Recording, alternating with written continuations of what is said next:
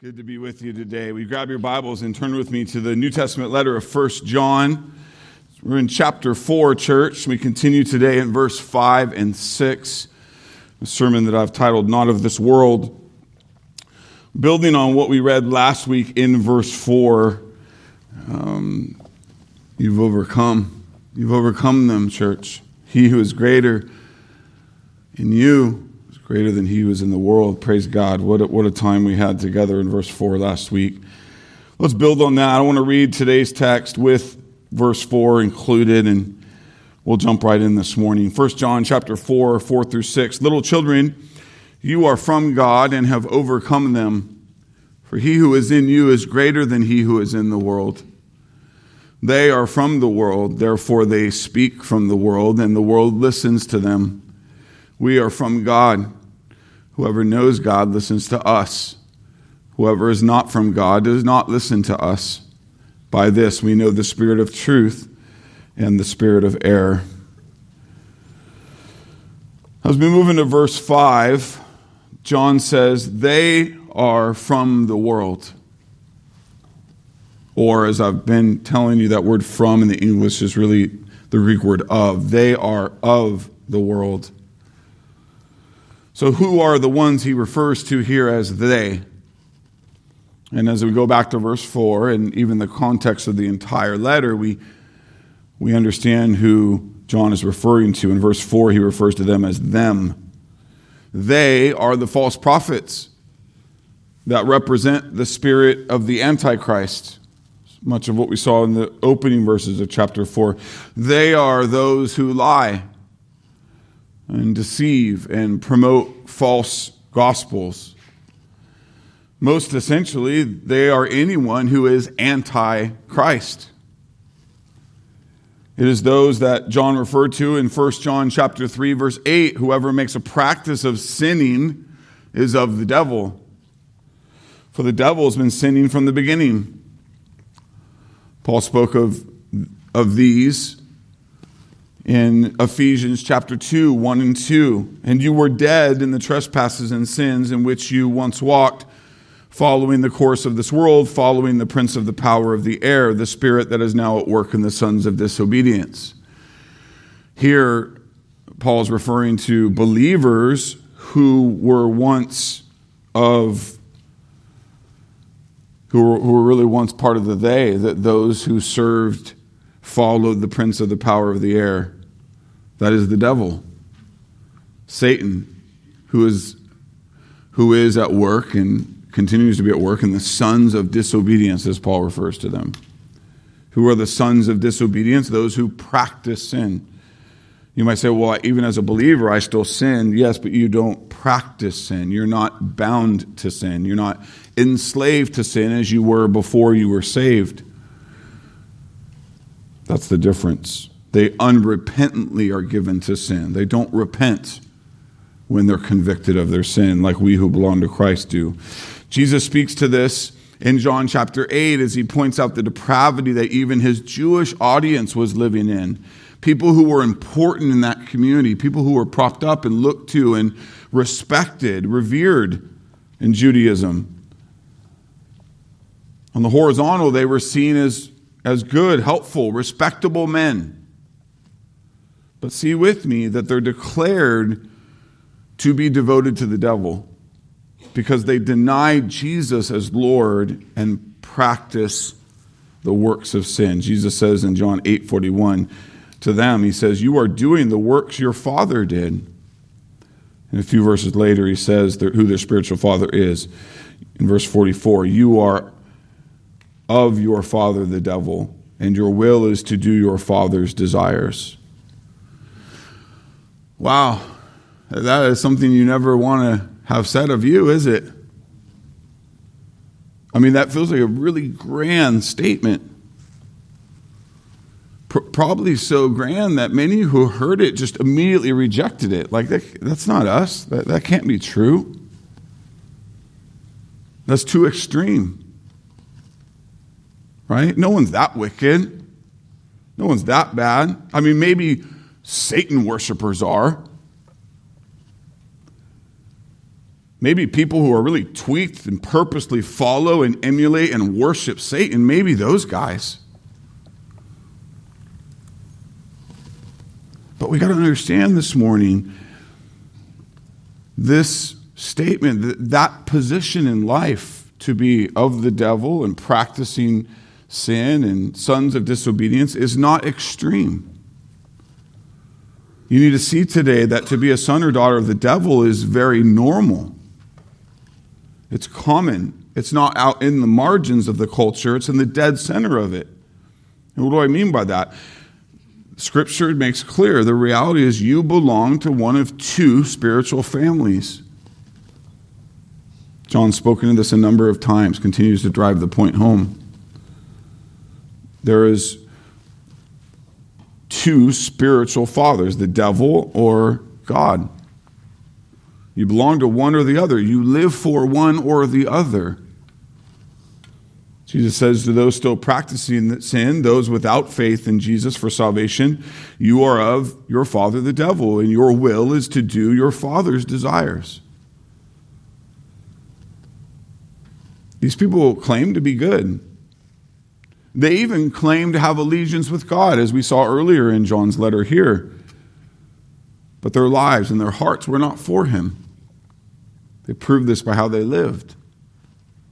The Bible is clear that we will either be enslaved to sin or we will be enslaved to Christ. And so I ask you to take a moment this morning just to take a serious inventory. What is the longing of your days, your desires, your priorities, your practices? Are they selfish? Are they temporary driven? Are they sinful? Or are they God honoring? Are they humbly submitted to, to Christ who is Lord? Pursuit of what is righteous, what is good, not, not just what makes sense to me or what feels right to me.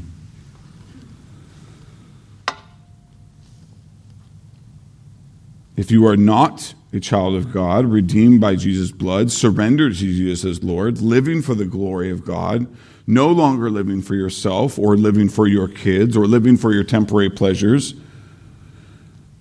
then you are of this world. You are a child of the devil. You are not a child of God. Two teams, two spiritual fathers. You know and serve one or the other. There is no middle ground. Again, remember what John said in 1 John chapter 3 verse 10, by this it is evident who are the children of God and who are the children of the devil. Whoever does not practice righteousness is not of God.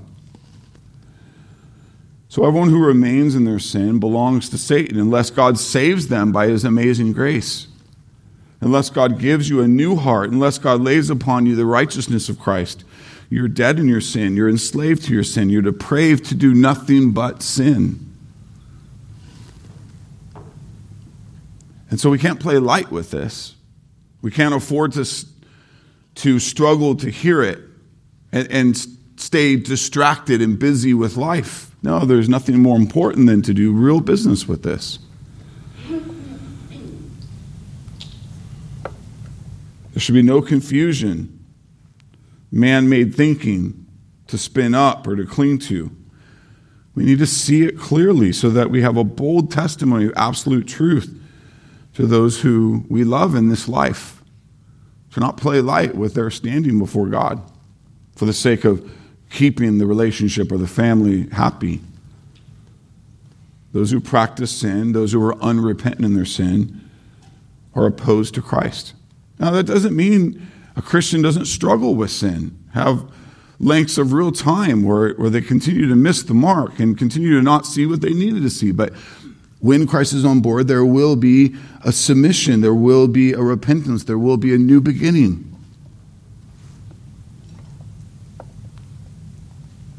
All who are not born again of God, adopted into God's family by the blood of his Son, are the sons of disobedience, are the children of wrath, and in their sin they belong to the devil. So back to John And what he says here in verse 5, 1 John 4 5, they are from the world, therefore they speak from the world, and the world listens to them. His point here is to highlight their allegiance, their, their talking points, their agenda is not that of God, it's their own. It's man made, it's secular, it's worldly. So let me be clear this doesn't mean, again, that they're out in the margins. No, again, many of these will often be seen as good people, nice people, friendly, helpful. It, it very well could be beloved, unbelieving family in your life in, in your immediate family, your kids, your spouse, unbelieving friends that you love dearly.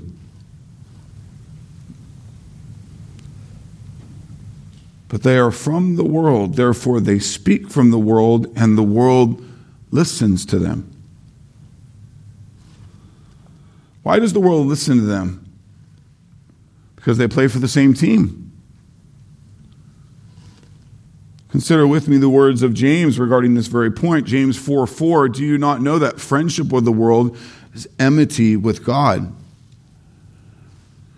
War with God. The word friendship here in the Greek is often used to communicate love, phileo. It's, it's used to speak of the Father's love of the Son in places like John 5 20, or God's love for his redeemed people in places like John 16 27.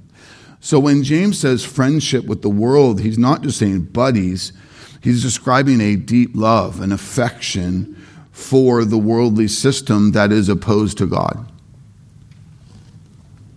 Friendship with the world doesn't mean befriending people who are of the world, lost in sin, loving them in the name of Jesus. It's not saying that.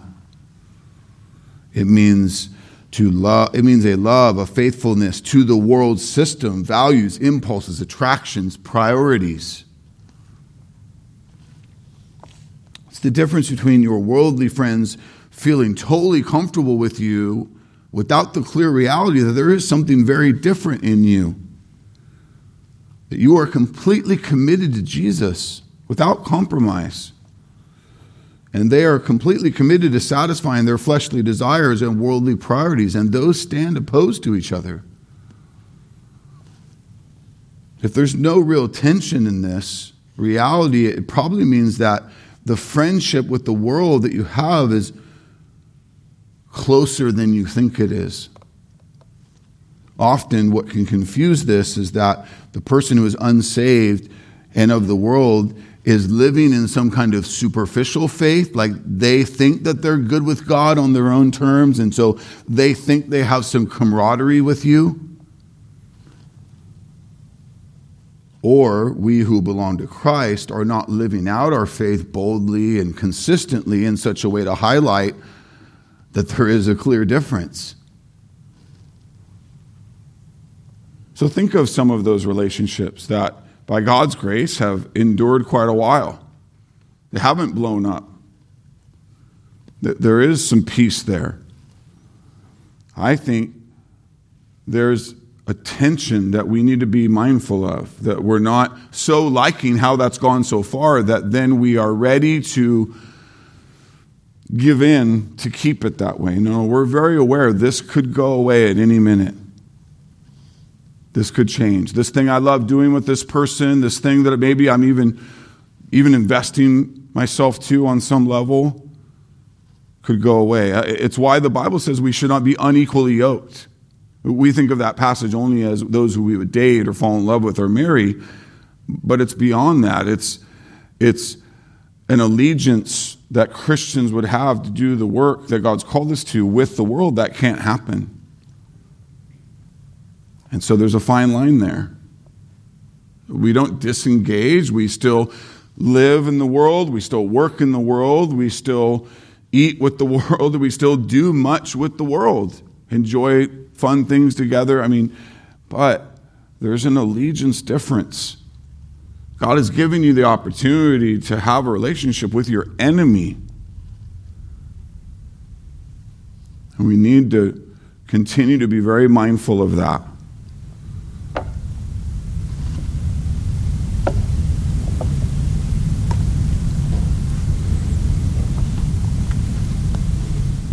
James, do not do you not know that friendship with the world is enmity with God? James' warning here is to say this can't be. True faith will produce works and priorities that will not mean love and faithfulness to the world's sin system, values, impulses, attractions. And when we stand in our faith and when those moments of conflict arise, they won't like it. They'll call it foul. They'll, they'll tease, they'll make fun, they'll, they'll, they'll call you hypocritical. All of a sudden, you're self righteous. just, and what's happening is just a real righteous pursuit of what honors God. And maybe you're stewarding that better today than you did last week.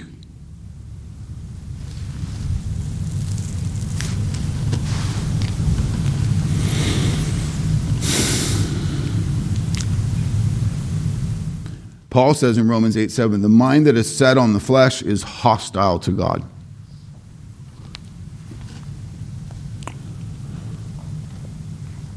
John and James are not alone in this emphasis. We see here Paul get into it. The New Testament authors frequently speak of those who are of the world and outside of Christ and his truth. Let me give you just a quick tour through some, the plethora of New Testament references we see. Just about every epistle speaks to this boldly, clearly. Here's just a taste. Romans 1:18 for the wrath of God is revealed from heaven against all ungodliness and unrighteousness of men who by their unrighteousness suppress the truth. Romans 125 because they exchanged the truth about God for a lie and worshiped and served the creature rather than the creator who is blessed forever. Amen. 1 Corinthians 1:20 there is where is the one who is wise? Where is the scribe? Where is the debater of this age? Has not God made foolish the wisdom of the world? 2 Corinthians 4 4, in their case, the God of this world has blinded the minds of the unbelievers to keep them from seeing the light of the gospel of the glory of Christ, who is the image of God. Ephesians 4 17 through 19. Now, this I say and testify in the Lord that you must no longer walk as the Gentiles do, in the futility of their minds. They are darkened in their understanding, alienated from the life of God because of the ignorance that is in them, due to their hardness of heart.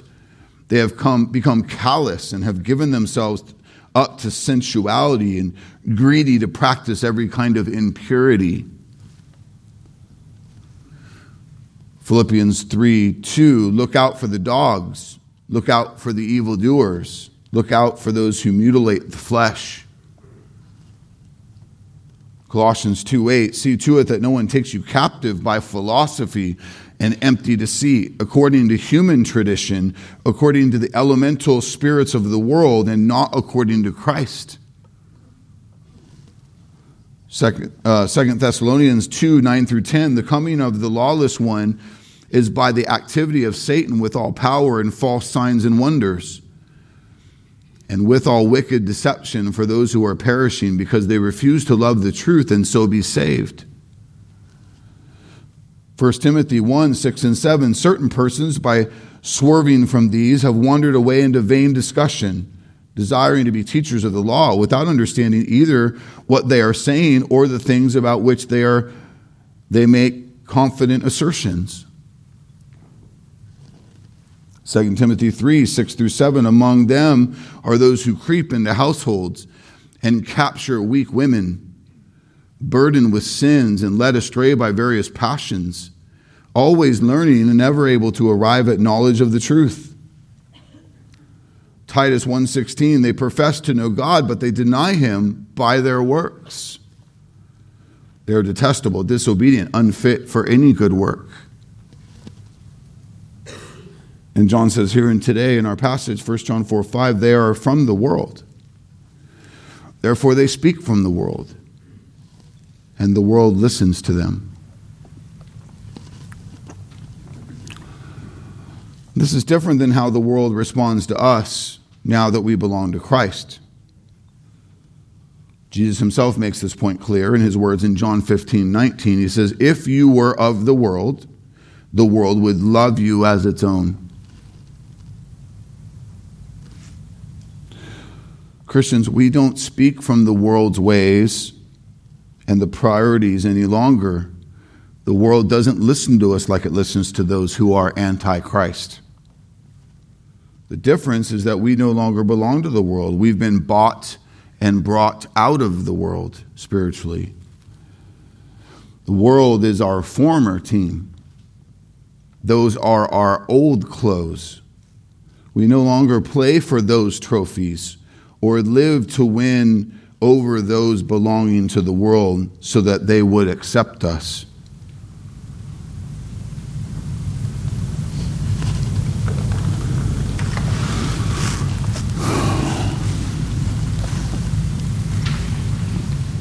I think there's a way that maybe we see this and we try to do this well on the front end, but what about on the back end? What about when you've done it really well and you're in the 11th hour of closing the deal? Or you have an opportunity to sneak a corner and hope that no one sees to get it done. Or to, to, to fudge that grade or, or the way you're prepping for that test or to manipulate a relationship, just, just to put on the world's clothes, just for a minute and, and that it will bring about good things. Church, we don't do that. We, get to, we work hard to get to the 11th hour, and if in the 11th hour it would mean compromise, we don't compromise. And then we don't say, oh, what a waste. I couldn't close the deal. I didn't get the grade because I wouldn't sell out. No, we say, I have the opportunity to stand for Christ in my losing, according to the world's terms, I profess the glory of God.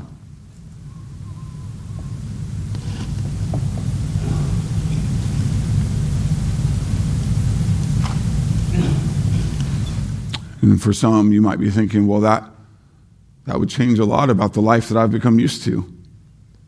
The money that I'm used to making, the grades that I'm used to getting, the trophies I'm used to winning the relationships that I'm used to enjoying. And I think if we're honest and we look to Scripture rightly, then we see that the Lord is sanctifying us.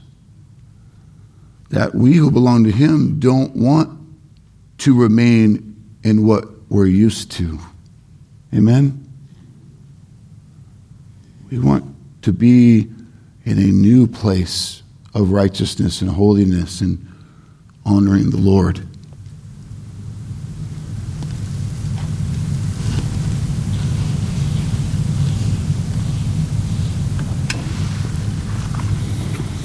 Don't forget the context of this verse that I just read to you, where Jesus describes our new reality in Christ. John 15, 18 through 20. If the world hates you, know that it hated me before it hated you, Jesus says. If you were of the world, the world would love you as its own because but because you are not of the world, because I chose you out of the world, therefore the world hates you. Remember the word that I said to you a servant is not greater than his master. If they persecuted me, they will also persecute you. If they kept my word, they will also keep yours.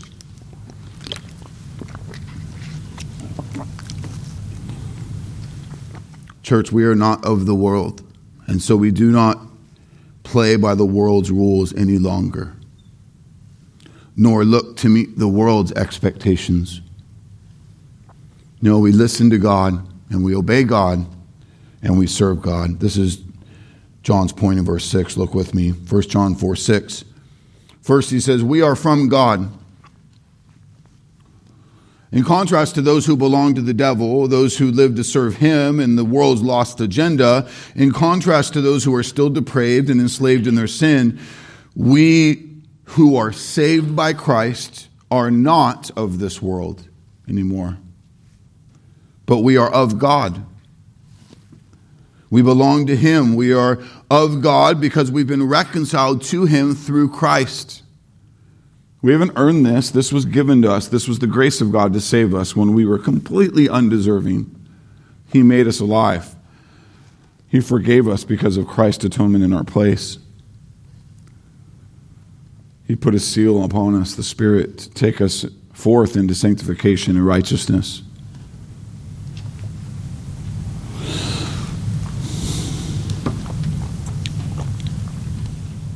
To be of God is to more, to more than just belong to Him, it's to be heirs and participants in His glory, church.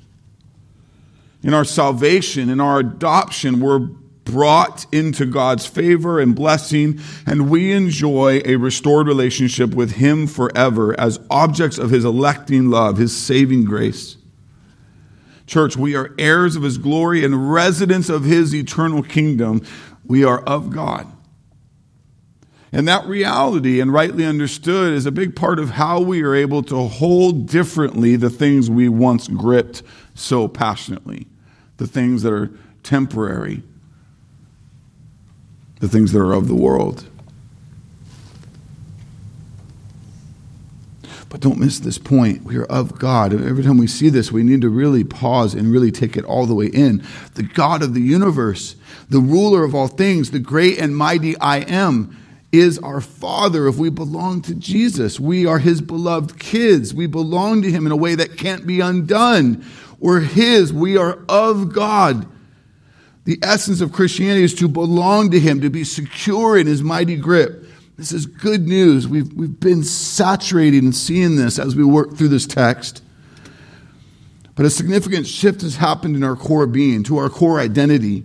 We are not of this world any longer. We are now of God. Christian, it is so important that you see your new self in contrast to your old self. Not only so that you live the life God has saved you to live, but that you no longer live the life He saved you out of. The, the playbook you used to play for, the identity, the habits, that you used to be so susceptible and enslaved to.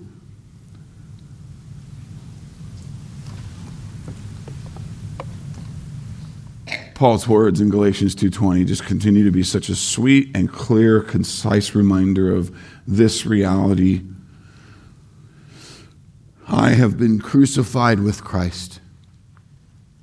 It is no longer I who live, but Christ who lives in me and the life I now live in the flesh, I live by faith in the Son of God who loved me and gave himself for me. Later in Galatians he says it like this Galatians 6:14 but as far be it from me to boast except in the cross of our Lord Jesus Christ by which the world has been crucified to me and I to the world.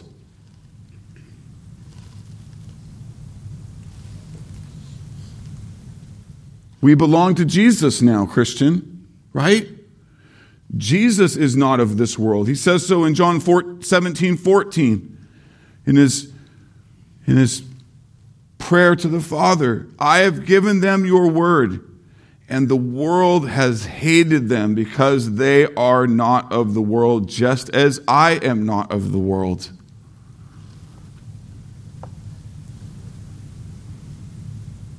Jesus' kingdom, church, is not of this world. He says so in John 18 36. Jesus answered, My kingdom is not of this world.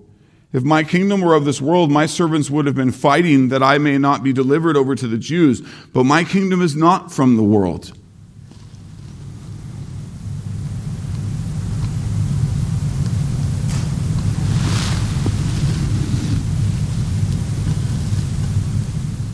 I love our country. I'm thankful for the many blessings we've received here.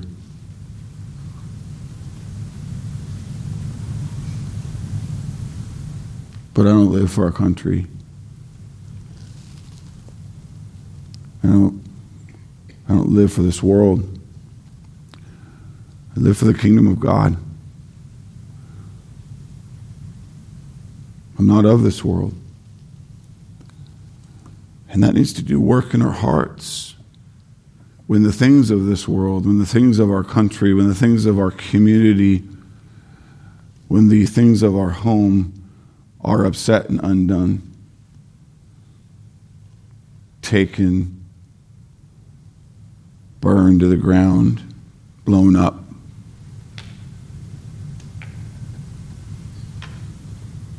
We have to have a growing view, Christians, of who we are in Christ. Not that it makes us complacent, not that it makes us disengaged. No, we, we are clearly here for a purpose, here to be a light to this world, not to put that light under a basket, not to live for self, but if anything, to learn to give so much more of myself away for the good of others and those whom God's saving and those whom He is raising up as disciples and sending into the world.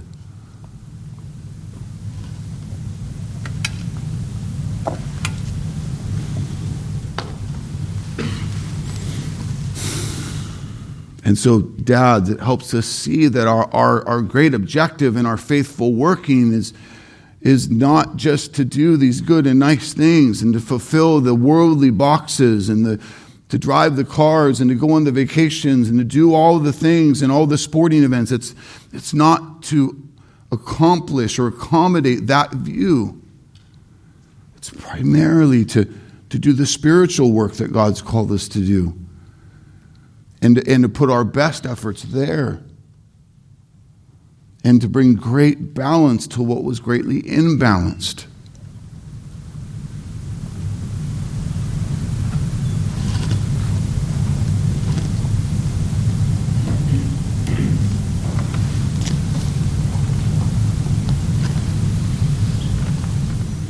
Paul says to the church in Philippi, Philippians 3 20 through 21, but our citizenship is in heaven, and from it we await a Savior the Lord Jesus Christ, who will transform our lowly body to be like his glorious body by the power that enables him every him even to subject all things to himself.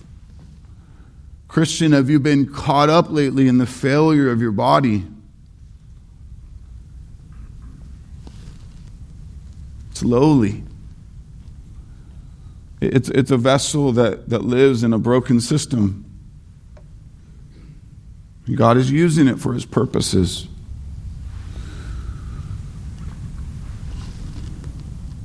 Are you experiencing something that's going to mean a real shift in your life and, and how you live it? And it means you're having to let go of some things you once loved and having to focus on some things differently. You're not going to get to do a lot of the temporary things that you thought you would, the way you thought you would do it. Maybe your days are being proven to be numbered to be shorter than you thought they would be. Our citizenship is in heaven, and from it we await a Savior, the Lord Jesus Christ, who will transform our lowly body to be like his glorious body by the power. What power? Power that enables him even to subject all things to himself, the absolute power of God. We have confidence in that. We have peace in that. We rest in that. We're not undone. We say, okay, Lord, go to work in me today.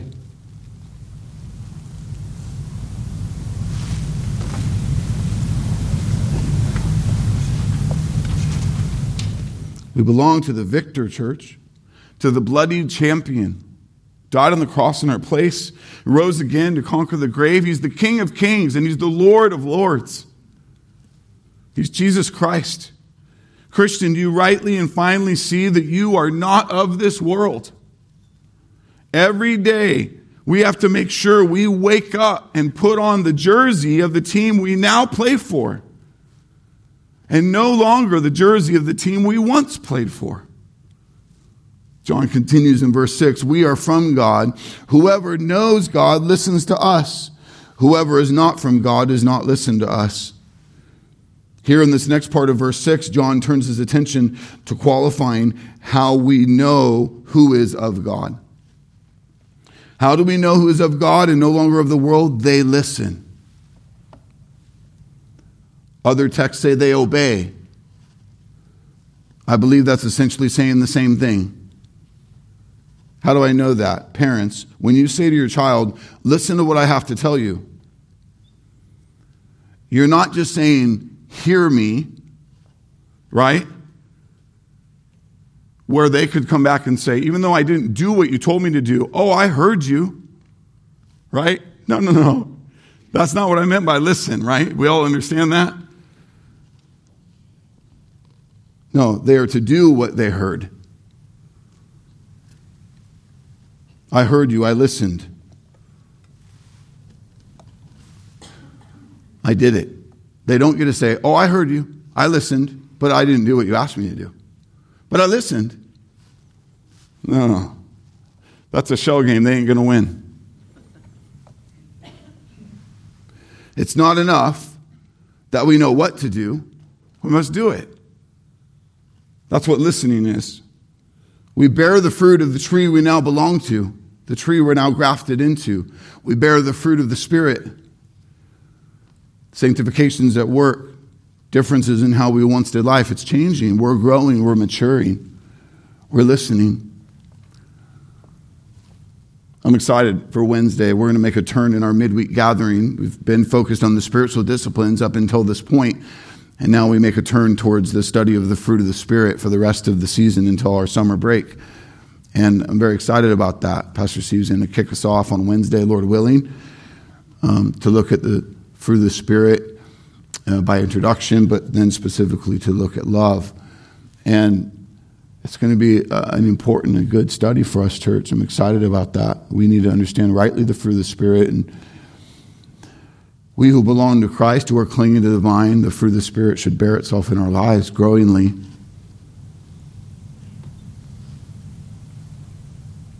Now, why does John say the qualifier is listening to us? Did you notice that? Shouldn't we be listening to God Himself? It, it almost reads like it's off. Whoever knows God listens to us, he says. So, why does he say it like that? Well, it's because of the context of the passage, right? We need to not forget the context where we begin to read scripture in the wrong vein. The context of John's words here is in regards to the spokesman of the different spirits. That's where we were in the opening verses of the chapter, and really much of his emphasis throughout the entire letter. There are spokesmen of the Spirit of God, there are spokesmen of the Spirit of the Antichrist. Two teams, remember? Those who speak for the spirit of truth, of God, and those who speak for the spirit of error, the Antichrist. He's saying those who belong to God, those who are of God and not of this world, listen to us, who are the spokesmen of God, who speak the truth of God. They know truth, they listen to truth, they obey truth. They don't listen to the voices of error who speak for the spirits of, of error. And I just want to ask you, just to make it personal for you today, who are you listening to lately?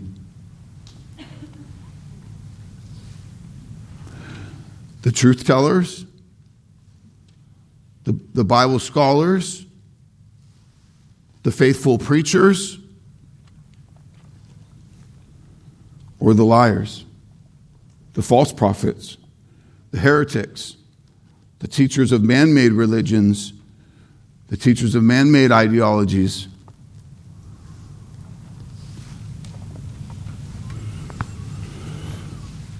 When you are at a crossroad in life, do you look to the voices of secular scholars, of generational wisdom and how your parents and grandparents did it? Maybe the voices in your own head, worldly reasoning. Or do you listen to the representatives of God? Do you listen to the, the revelation of God? This is a blessing to us, church. This is the solidification of truth in the midst of a deep and wide sea of lies and deception. What a gift we've been given. Are we listening? Right? Are, are we studying so we can listen? Meditate on it. Jesus taught that he who belongs to God hears what God says. John 8 47, whoever is of God hears the words of God. The reason why you do not hear them is that you are not of God. Speaking of people who are not of us, not, not redeemed. Jesus says in, in John 10, a few chapters later, that his sheep listen to him and they hear his voice. He who enters by the door is the shepherd of the sheep. To him the gatekeeper opens. The sheep hear his voice. He calls out his own sheep by name and leads them out. When he has brought out all his own, he goes before them, and the sheep follow him, for they know his voice. A stranger they will not follow, but they will flee and but they will flee from him, for they do not know the voice of strangers.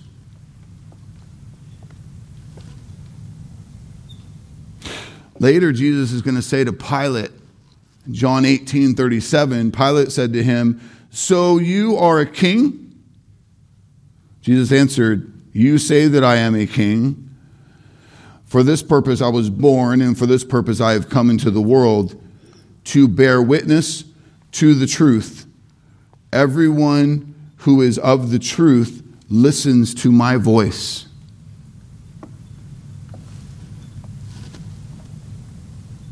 I want to ask you again who are you listening to? Who are you turning to for answers, for help, for comfort, for purpose, for clarity, for direction?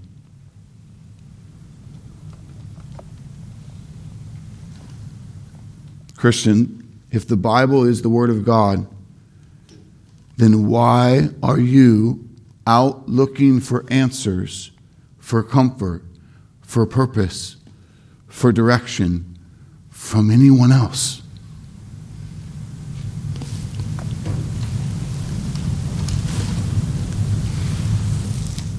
Especially anyone of the world.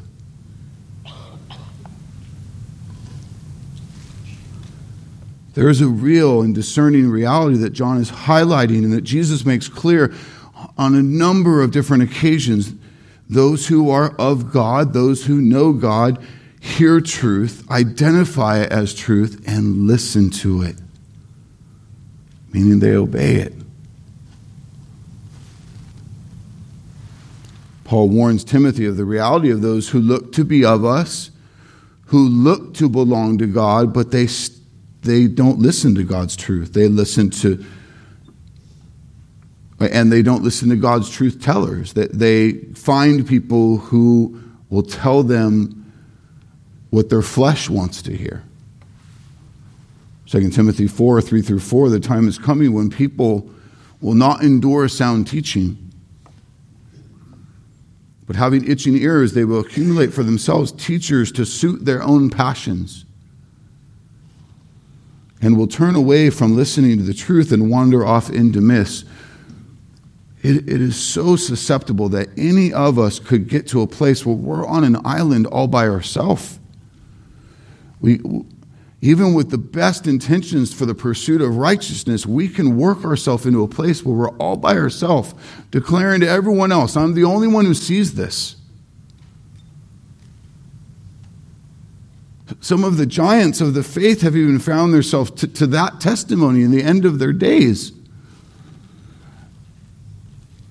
And it is a dangerous place to be.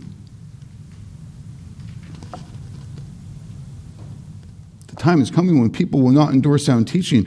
He's not talking about people of the world, he's talking about people who are of the church, at least at a minimum, participating in the church.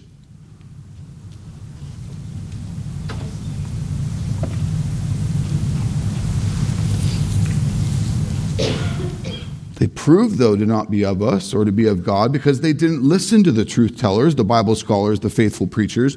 They went and listened to the voices of the world, the reasoning of the world, and the ways of the world. Paul speaks of this in Galatians 1 6 through 7. I'm astonished that you are so quickly deserting him who called you in the grace of Christ and turning to a different gospel. Not that there is another one, but there are some who trouble you and want to distort the gospel of Jesus Christ. This fits right in line with John's ongoing emphasis. There is safety from error to be found in loyalty to that which is heard from the beginning. In other words, what the prophets and the apostles taught, what Jesus taught, they're the standing truths of the Christian faith. They are based solely out of the revelation of God. This is why we look to what was said in the beginning and what has stood the test of time in the historic Orthodox beliefs, and why we don't get caught up in searching for new ideas, trendy thinking, or progressive interpretation of God's Word. This is one of the ways that those who are of God and those who are, who are of the world are very different. Those who are of the world want to always be finding new ideas new revelation, new advancements. That they will go hard and long to say what is old is tired.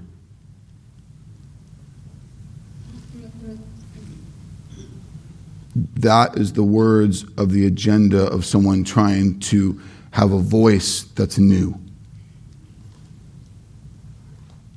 They want to build on top of what God called good. They want to move past what God called good and find a new good based on human thinking and passions. That's error. Whereas those who are of God and listen to God and his spokesman are not looking for new, they're looking for old, for what is long standing, for what has produced fruit from the beginning, and they want to live there and nowhere else.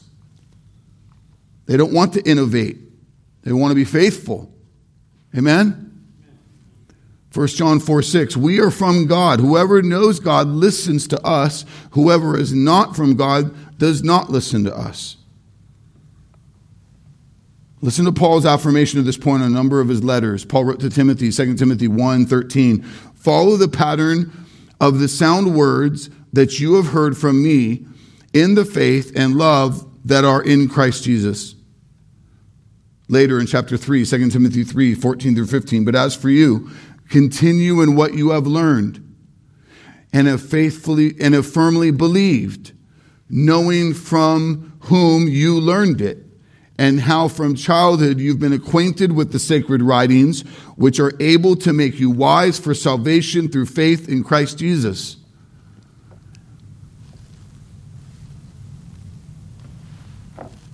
Paul wrote this to Titus.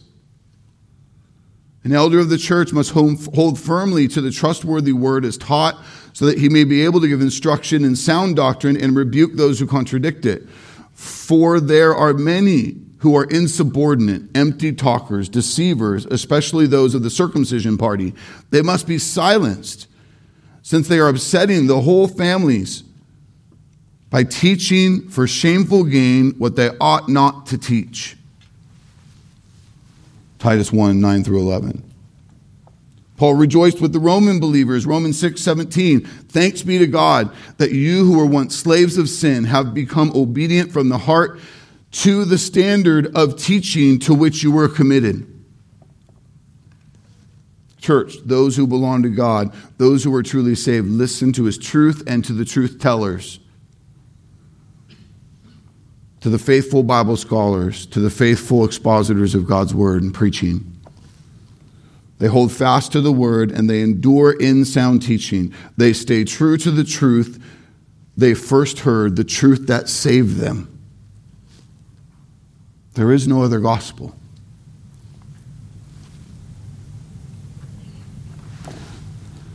John finishes in verse 6. Let me read the whole verse. We are from God. Whoever knows God listens to us.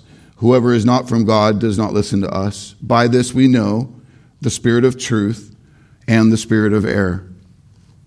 Knowing or discerning the spirit of truth and the spirit of error is the fulfillment of the testing that John called his hearers to in verse 1. 1 John 4 1, remember with me, church, beloved, do not believe every spirit, but test the spirits to see whether they are from God. We are to do this so that we're not taken captive by them or their deception to protect ourselves, to protect the church. The Lord has made a way for us to know which spirit is being represented. This is huge because it is how we discern who is speaking truth and who is speaking error or lies. Church, this is to keep us from being deceived. And so let me close with the clarity and good news of Paul.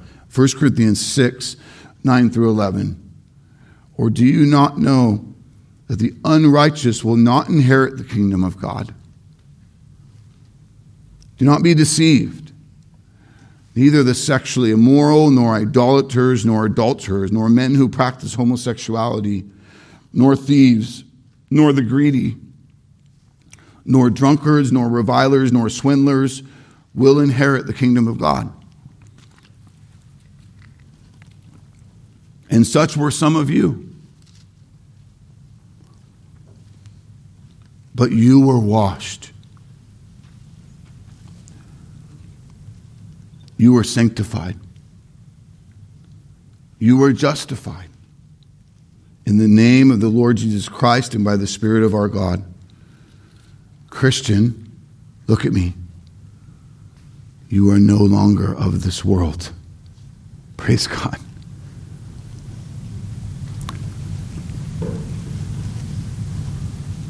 Such were some of you, but you were washed. You were sanctified. You were justified in the name of the Lord Jesus Christ and by the Spirit of our God.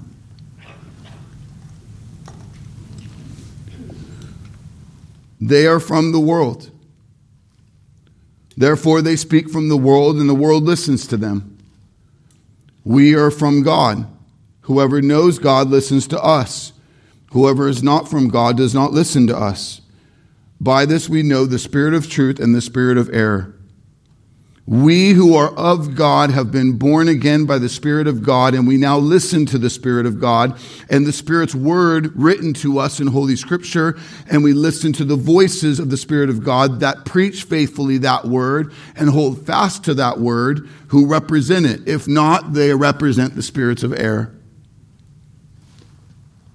If you are not of God, not truly trusting Christ alone for salvation and lordship of your life, repent of your sin, and trust your life to Jesus to be saved, to be surrendered to Him the rest of your days. If given to God in new birth, on this day, if you're saved on this day, then you too are washed, sanctified, and justified in the name of the Lord Jesus and by the Spirit of our God. Praise God. If that's you today, will you please tell someone who loves the Lord and belongs to disciples that we could know and celebrate that with you and begin to walk with you in new faith? You who are younger, that's our prayer for you. Parents, elders, we're praying for you every day that today might be the day that God would awaken you with saving faith.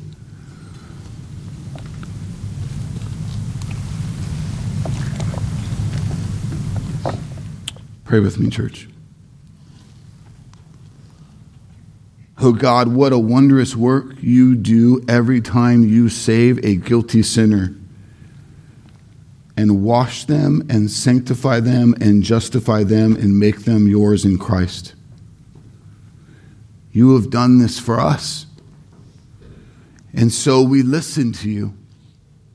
We obey you and we testify to you of you. We did nothing but sin, and you did everything we needed to make us yours, to forgive us and empower us with the Spirit of truth. So praise be to God. I have been crucified with Christ. And it is no longer I who live, but Christ who lives in me.